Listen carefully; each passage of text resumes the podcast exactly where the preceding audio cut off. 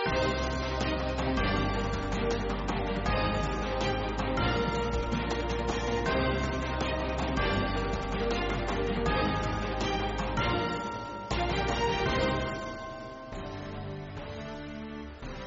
چوبوی خوش آشنایی درود و عرض ادب. محضر شما همراهان هماره من در برنامه های مختلف تلویزیون ایران فردا.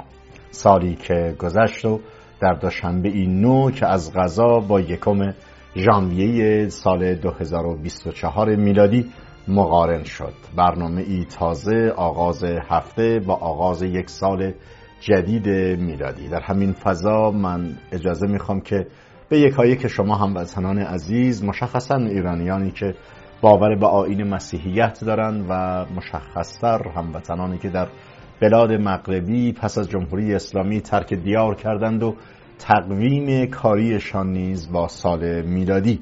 رقم می‌خورد و ورق می‌خورد و شروع می‌شود و پایان می‌گیرد. آرزومندم که سالی که در اون قرار گرفتیم سال 2024 میلادی در واقع برای همه بشریت با دستاوردهای نوع و دموکراسی خواهانه و کاهش آلام برابر باشد و برای ما ایرانیان که به قایت آرزوها می‌تواند بیشمار باشد. برای ایران عزیزمان قطعا اولین آرزوی ایرانیان برون مرز بازگشت بی استرار و بی استراب به مام میهن هست تا دوباره خانه خیش رو ببینند و در آن بیارامند. آرزوی دیگری که قطعا در سال نو میلادی و هر سال جدید کاری در واقع چه نوروز ایرانی باشد چه سال میلادی برای ایران عزیز داریم. اساسا رهایی میهن عزیز ما از شر هر گونه نیروهای اهریمنی است. این آرزویی است که می‌تواند در دل خود با آزادی زندانیان سیاسی هم در واقع مقارن شود که خواسته بسیاری از جامعه ایرانی است.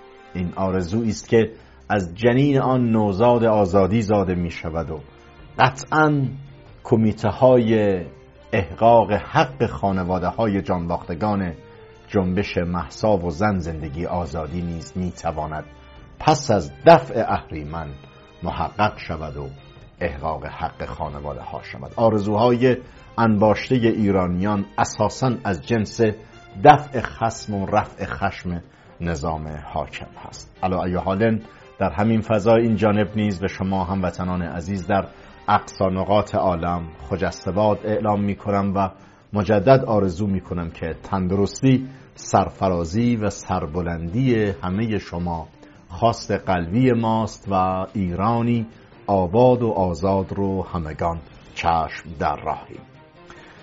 آری برنامه امشب دوشنبه یازدهم دی ماه سال 1402 برابر با یکم ژانویه 2024 میلادی رو با هم مرور می‌کنیم با نگاهی بر مطبوعات چاپ تهران و دیگر رویدادهایی که در طول ساعت گذشته بر صدر و سریر رسانه های جای داشت. خب طبیعتا خود آغاز سال نو مورد توجه بسیاری از روزنامه های چاپ تهران قرار گرفته بود که بیمیل نیستم یک نگاه کوتاهی داشته باشیم. روزنامه هایی که با این جنس و با این سنخ در واقع صفحات خودشون رو آراستن یک جور نگاهی داشتن به سالی که گذشت. از جمله آنها روزنامه هممیهن بوده ضمن اینکه خبرهای متعارف و جاری و ساری ایران رو پوشش داده بود که الان من به اون خواهم پرداخت مثل دیدار آقای خامنه‌ای با خانواده آقای قاسم سلیمانی با مسائل از این دست. اساسا صفحه یک رو همون گونه که شما می‌بینید در گزارشی تحت عنوان سال نو زیر سایه جنگ به بازخانی حوادث و رویدادهای سال گذشته در اقصانقات عالم پرداخت. از جمله دو تا مطلب رو برجسته تر می‌بینم. میراث خونینی که 2023 برای 2024 به جای گذاشت به بحث غزه اشارت های تفصیلی و تکمیلی داشت. همینطور گفتگو گرفت با برخی از کارشناسان حوزه سیاست بین الملل و به بحران منابع درآمدی جمهوری اسلامی و به چشم انداز منابع نفتی پیر شدن پالایشگاه های ایران تجهیز نشدن تکنولوژی در طول سال گذشته و مسائلی از این دست پرداخته بود. دیگر مسائلی که من دیدم در خیلی از روزنامه ها در واقع جای داشت مباحث انتخاباتی بود علا رقم این جانب قرار داشتم و تصمیم گرفتم که به این مباحث ورود نکنم. مطالبی بعضا مطرح میشه که تماما نمی‌توان از اون به سادگی گذشت. خب همون گونه که اشاره کردم وداع با 23 منظور پایان سال 2023 میلادی مورد توجه بسیار از روزنامه ها بود که هفته صبح هم با همین موضوع سفارایی شد اصلا با همین عنوان ودا با 23 که به مسئله عمدتا جنگ غزه اشاره می‌کردن. حالا اینها هیچ اشاره به ایران نکردن. من گمان می‌کنم که ملت انقلابی ایران مشخصا جوانان جان به لب آمده نسبت به فلسطینی ها و غزه ها خیلی مظلوم واقع شدن. نزدیک به 500 تا 700 حالا آماری که اعلام شده. انسان کشته شد نه در خیابانهای بلندبالای لندن تظاهراتی شد نه در نیویورک. تریبون ها و پرچم ها برافراشته شد در محکومیت نظام جمهوری اسلامی نه در آلمان و نه در جای دیگر. اما برای غزه گویا همه مسلمین با پولهای نفت و با رفتارهای مافیایی و حماسی صفت دیدیم که هنوز که هنوزه موضوع هم رسانه های جمهوری اسلامی و هم بسیاری از کسانی که از بلاد اسلامی به به تعبیر خودشون بلاد کفر مثل لندن می‌روند و اونجا برای خلاصه قضعی ها جامعه ها میدرانند و انگار در 2023 هیچ چیزی در ایران پیش نیامد. انگار محسایی نبود و کشته نشد و اون همه خشم جمعی در جامعه ایجاد نشد. علا ای حال این یک مظلومیت تاریخی است که بعد از 57 در واقع بر ملت ایران تحمیل شده. حالا این موضوع رو میبندم چرا که عمده توجه روزنامه ها به مسئله سال نو میلادی گفتم. بیشتر نوعی بازخانی مصادیق و مباحث, مباحث تاریخی در سال 2023 بوده. عمدتا هم تمرکزشون به جنگ اسرائیل و حماس و نبردهای موجود در غزه بوده که البته اون هم مسائل خیلی زیادتری داره. الان مباحث حوثیان پیش اومده ولی من مطالب دیگری رو انتخاب کرده می‌خوام به اون یک اشاره داشته باشم. برگردیم به مسئله انتخابات. آقای مرعشی دبیرکل حزب کارگزاران برادر همسر آقای اکبر هاشمی رفسنجانی بر صد بسیاری از روزنامه ها بود. مطالبی گفت که کماکان خب اونم از جنس همون کارگزارانی هاست. از جنس اصلاح طلبانه و جالب اینجا بوده که یک جوری دوباره کاسه گدایی به دست گرفته برای قدرت و یک نشست مطبوعاتی که داشته. محدود دیدم عنوان روزنامه هم میهن شما رو می‌بینید. گفت امیدمان به مداخله رهبری است. این آقای دبیر کل حزب کارگزاران. یعنی بعضی از این نیروها رو که به تعبیری رد صلاحیت کردن ایشون خواهان گرا داده به رهبری که ما خواهان در واقع استمداد از ایشون هستیم امید ما به ایشان هستش.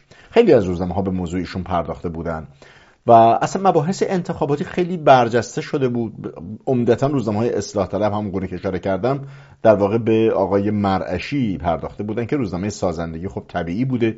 نظر به نزدیکی حزبی که دارن تمام نیم صفحه اصلی خودش رو به همین موضوع پرداخت که شما می‌بینید نوشته بود ایران دیگر طاقت اشتباه ندارد. انگار که مثلا آقای مرعشی و اصلاح طلبان بیان اشتباه در بیت رهبری رو می‌تونن به صفر برسونن. اصلا این حرف پیام داره. یعنی ما این بسته نجات شما. ما این می‌تونیم منجی و میانجی دولت و مردم جان به لب آمده باشیم. فارغ و قافل از این که اصلا نه حکومت می‌خواد شما رو به بازی بگیره نه شما دیگه اون ظرفیت پیشینی رو دارید نه مقبولیت جمعی در جامعه رو دارید. حالا با توجه به مباحث انتخاباتی شده اتفاقا دیدم یک گفتگویی بین آقای شهاب الدین شهاب تبا بچه اصلاحات دبیرکل حزب ندای ایرانیان هست. یه مناظره بین ایشان و مدیر کل انتخابات وزارت کشور صورت گرفته بود. ایشون گلایه کرده که شیوه های پیش ثبت نامی که وزارت کشور در پیش گرفته بود عملا مسیر ثبت نام نامزدهای بیشمار رو سلب کرده و اونها رو قافلگیر کرده و جوان دیگری که به عنوان فعال سیاسی نامیده میشه. رو تو توییتر هم زیاد مطرح هست. تو رسانه های رسمی جمهوری اسلامی به عنوان در واقع زبان نظام نواز جمهوری اسلامی هستش آقای ثابتی نامیه. اون هم مناظره می‌کرد. گوشه ای از این مناظره رو من دوست دارم با هم خیلی کوتاه ببینیم. مهمترین مسئله پیش ثبت نام در انتخابات. چیزی که من معتقدم ما داشتیم تصمیم گیری می کردیم داشتیم در درون جبهه اصلاحات حتی احزابی که برها راجع به انتخابات انقلت داشتن رو فضا برای گفتگو راجع به انتخابات فراهم می‌کنن با آدما داشتیم مذاکره می‌کنیم برای ثبت نام. با پیشمرزای خودمون فکر می‌کردیم یک ماه و نیم فرصت داریم دو ماه فرصت داریم. یک دفعه شبانه قافلگیر کننده این این عملیات چیز هست که میگن مواظب باشین هیچ کس متوجه نشه و سریع قافلگیری انجام بشه. قافلگیری یه بخش وزارت کشور اعلام کرد که آقا فردا پیش ثبت نام گردن مجلس هم البته انداختن الان دوستان بپرسیم میگن مجلس کرد ما که نکرد هیچ کس هم این مشخصا اینطوری راجع به موضوعاتی به این مهمی هیچ کس گردن نمی‌گیره آخرش. وقتی اتفاق میفته احزاب کجای قصه آیا کسی از احزاب نظرسنجی کرده؟ احزابی که الان باید گرم کننده فضای انتخابات باشن. احزابی که باید دعوت به مشارکت بکن خودشون قافلگیر شدن برای ثبت نام اعضای خودشون. ما بخش صحبت های آقای شهاب تباتبایی دیدیم. به اصطلاح دبیرکل حزب ندای ایرانیان هست. ندای ایرانیان یک حزب شبه اصلاحاتیه اصلا یک حزب اصلاحات نیست. درست مثل آمدن آقای حسن روحانی. حسن روحانی هیچگاه دولت اصلاحات نبوده. اینو باید با تاکید بگیم. پشتیبانی بخشی از های اصلاحی رو داشت زمانی که آقای خاتمی گفته بود تکرار می‌کنیم و مسائلی از این دست.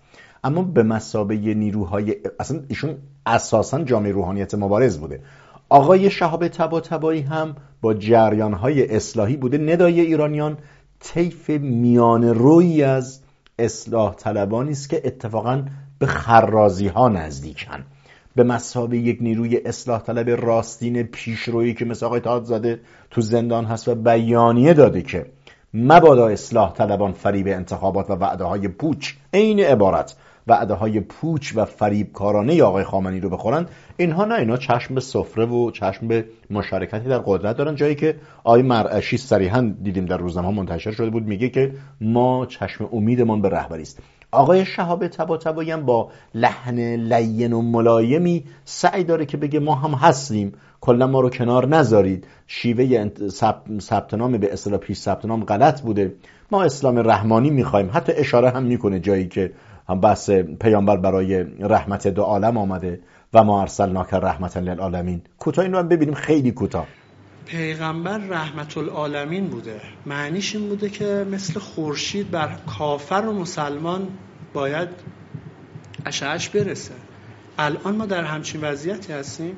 خب در حالی آقای شهاب تبا تبایی از اعضای دبیر کل حزب ندای ایرانیان اعضای اصلی حزب اصلاح طلبان حکومتی می‌تونم بگم چرا که خرازی ها به هر روی بالانشین بیتن. اینا اصلاح طلبان حکومتی هن. اساسا هم جمهوری اسلامی همیشه موازی سازی می‌کرد. انجمن اسلامی اگه داشتن جامعه اسلامی میساختن. دفتر تحکیم وحدتی اگر یک روزی روزگاره بود تحکیم وحدت رو دو شقه می‌کردن. وحدت علامه و دفتر تحکیم شیراز می‌کردن. اصلاحاتی مگه بوده باشه یک چیزی رو خودشون هم می‌سازن. مثلا این جوانی که اومده صحبت می‌کنه. با همه این انعطاف با همه این انعطاف شخصی به نام آقای امیر حسین ثابتی اصلا میاد و ایشون رو با لحنی تمام اوباشانه دفع می‌کنه. از میگه شما کجای کارید و اینجاست که میگم که حیف است در حوزه سیاست مسیر رو بدانند و عزت خیش بشکنند. و اصلاح طلبان حکومتی البته از این دست هستند حالا ببینیم این فعال سیاسی طیف اصولگرایان آقای امیر حسین ثابتی با چه لحنی ایشون رو جواب میده؟ البته ایشون هم وسط های صحبت دو تا تیکه تمسخرآمیز و نیشاکن میاندازد. کوتاه ببینیم ادامه بدیم. ولی می‌خوام بگم که حالا مثلا به شما می‌گفتن مثلا شما می‌خواست چیکار بکنید؟ اصلا کلا چقدر بدنه دارید تو این کشور؟ اصلا چند نفر شما و حزبتون رو می‌شناسن؟ چند نفر گوش به فرمان شما یعنی می‌خوام بگم اصلا اینا حرفای فانتزیه به نظر من. کلا همه احزاب با هم دور بزنیم جمع بزنیم همه سرتا به خدا اگر همه اینا رو هم دیگه یه میلیون طرفدار داشته باشن من بعید می‌دونم. چون جریان های سیاسی در کشور ما رو یه اتفاقات دیگری داره رقم می‌زنه. خب بخشی از یک مناظره رو می‌بینیم که بحث انتخاباتی در روزنامه های چاپ تهران بسیار گسترده منتشر شده بود و دعواها یک جوری مناظراتی که به گمان خودشون می‌خوان شروع نشاط ایجاد کنن و فضا رو اصلاح طلب اصولگرا کنن در حالی که بقایت بر همگان روشن هستش. بسیار زمانی است چند سالی هست که اصلاح طلب اصولگرا دیگه تمام ماجرا پایانی بر محتوای گفتمانی اصلاحات به این معنا حداقل هست. حالا شاید چه بسا کسانی باشن. به آقای تادزاده هنوز یا دکتر سعید مدنی هنوز یه تتم احترام و اعتباری داشته باشن. اونم به خاطر بودنشون در زندان و اساسا دیگه آقای تادزاده ها اصلاح طلب به معنای طیف خرازی ها نیستن. ما دیدیم که آقای امیر حسین ثابتی با چه لحن تمسخرآمیز تخفیفگرا نیشاکن و ضعیف کننده با ایشون مواجه می‌شد که اصلا شما کی هستید عملا خانش اصاره کلام آقای ثابتی این بوده که حزب چیه؟ ندای ایرانیان یعنی چه؟ روش نمی‌شد بگه ولی همونو خواست بگه. خواست بگه حزب فقط حزب علی رهبر فقط سید علی.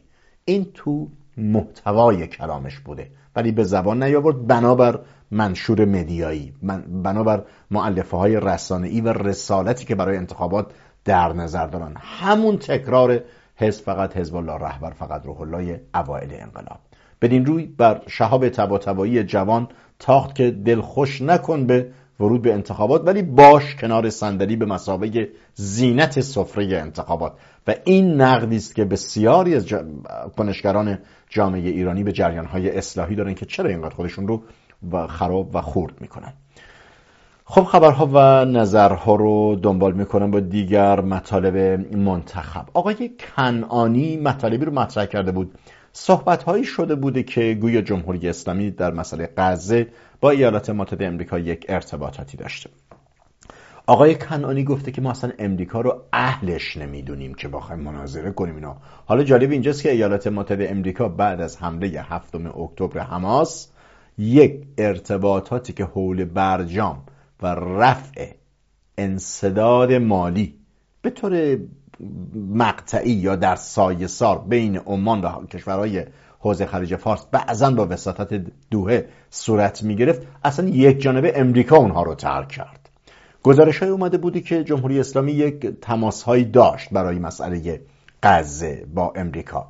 الان اومده میگه که اصلا چون این چیزی نبوده. گوشه از اظهارات آقای کنعانی رو هم ببینیم. جمهوری اسلامی ایران موضع روشن و دقیقی در ارتباط با مسئله فلسطین تحولات فلسطین دارد. مشخصا در ارتباط با دولت آمریکا ما نه دولت آمریکا رو دارای صلاحیت و نه دارای اهلیت در واقع اخلاقی برای ایفای نقش در خصوص مسائل سیاسی فلسطین می‌دانیم. گوشی از اظهارات آقای کنانی رو می‌دیدیم که به نحوی از آنها به واکنش هایی که در شبکه های اجتماعی و جهان مجازی صورت گرفته بود مبنی بر اینکه در واقع سوال می‌شد درباره ارسال پیام ها از سوی امریکا، فرانسه و نتانیاهو ایشون پاسخ داده که اصلا چنین چیزی نیست و همین نکاتی رو که ما شنیدیم و ایشون به نحوی از آنها رد کرده.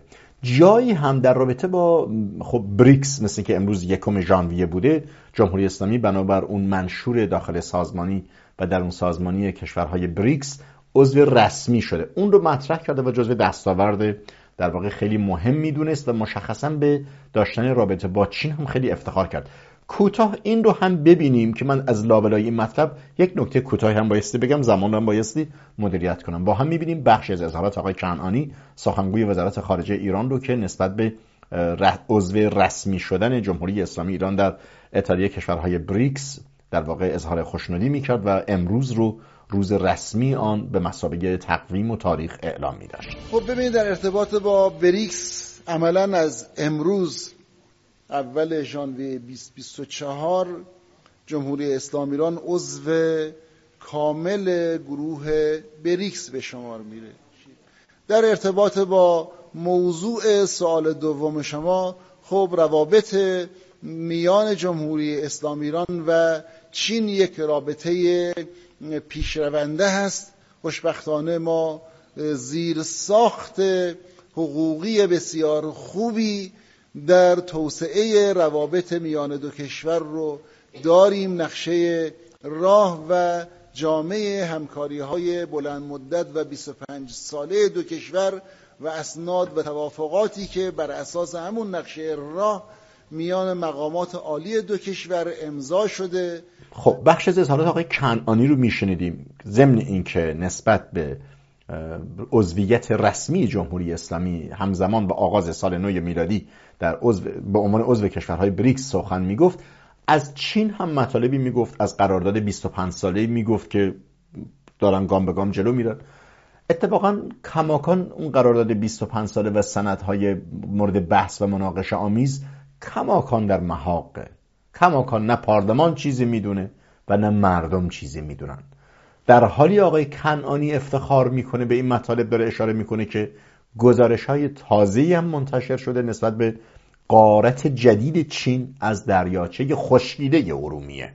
گزارش های بسیار تکان دهنده ای بوده که خب دریاچه ارومیه شورزار شد نمک ماند و آب خشک شد. گزارش های حکایتگر آنه که اصلا جمهوری اسلامی با علم بر این که این دریاچه لیتیوم, لیتیوم یکی از عناصر ارزشمند که در زیر دریا هست جمهوری اسلامی گویا این این بخش از مواد زیر زمینی رو به چین واگذار کرده. این در حالی است که پیشتر آگاهی یافتید که چینی ها در بخشی از قشم در بخشی از جزایر چهاردهگانه ایرانی هم حضور یافته بودند و بحث سید ماهی ها به طور انبو هم یکی از معضلات دیگر بوده و بخش های زیادی از اون قرارداد 25 ساله ای که حسب ادعای آقای در واقع کنعانی کماکان در سایه سار باقی مانده است. عملا وقتی من به انتها رفته من خیلی کوتاه اشاره کنم بحث انتخابات رو که مطرح می کردم آرمان ملی رو نگاه کوتاهی بندازیم که به نقل از آقای حسن روحانی گفته که هنوز به نقطه ناامیدی نرسیده ایم. خب آقای حسن روحانی از جمله شخصیت بوده که همیشه به اصطلاح خودش از دولت تدبیر و امید سخن می‌گفت. و الان میگه که هنوز همه راه ها به روی ما بسته نشده که بخوایم وارد مدار تحریم بشیم. یعنی بایستی باز وارد مسائل انتخاباتی شد. البته خب همون بحث های آغازین من تحلیل تکمیلی بوده نسبت به نوع ورود مردان اصلاحات و اعتدال به مسئله انتخاب که علیرغم که حکومت اینها رو علیرغم آگاهیشون از اینکه حکومت اینها رو به مسابقه یک ابزار داره ازشون استفاده می‌کنه و چقدر راحت اون تتم اعتبارشون رو به حراج می‌ذارن برای حاکمیتی که اساسا دچار افول مشروعیت هم شده. نکته دیگری که در خیلی از روزنامه ها به چشم می آمد شما هم می بینید در سایر رسان هم اومده بود دیدار آقای خامنه ای یعنی حضور آقای خامنه ای در خانواده جمع خانواده قاسم سلیمانی بوده و ایشون رو مظهر در واقع جبهه مقاومت می‌دونست. اصلا اساسا داشت به گونه اشاره می‌کرد که از اینکه جبهه به تعبیر ایشان مقاومت در غزه تا اینجا کار ادامه پیدا کرده به خاطر نفس مدیریت طریقت آقای قاسم سلیمانی بوده. هواشی هم این تصویر داشت. من خیلی البته ورود به این هواشی نمی کنم گفته شده من تو تصویر شخصا قادر به رؤیت این ماجرا به درستی نبودم. گفته شده که دستگاه هواسازی مثلا اونجا بوده که به هر روی نشانگر حال ناخوش آقای خامنه است حتی مارک و برند دستگاه هواسازی که در اون محل دیدار وجود داشته هم اعلام شده بود. که مال یک شرکت هندی هستش و اساسا این دستگاه به مسابقه یک دستگاه اکسیژن رسان برای بیماران تنفسی در بیمارستان ها و اتاقهای عمل به کار میره و این رو هم برخی از کسانی که به هواشی در خبر توجه دارند به مسابقه یک موضوع مهم نسبت به حال آقای خامنه ای اشاره کرده بودند. و با این مطلب وقت برنامه امشب من در همین مقال و مجال به پایان می‌رسد. تا درودی دوباره در شامگاهی دیگر و با تازه هایی از هر روز ایران در ایران فردا. بامداد روشن. آسمان آبی بدرود.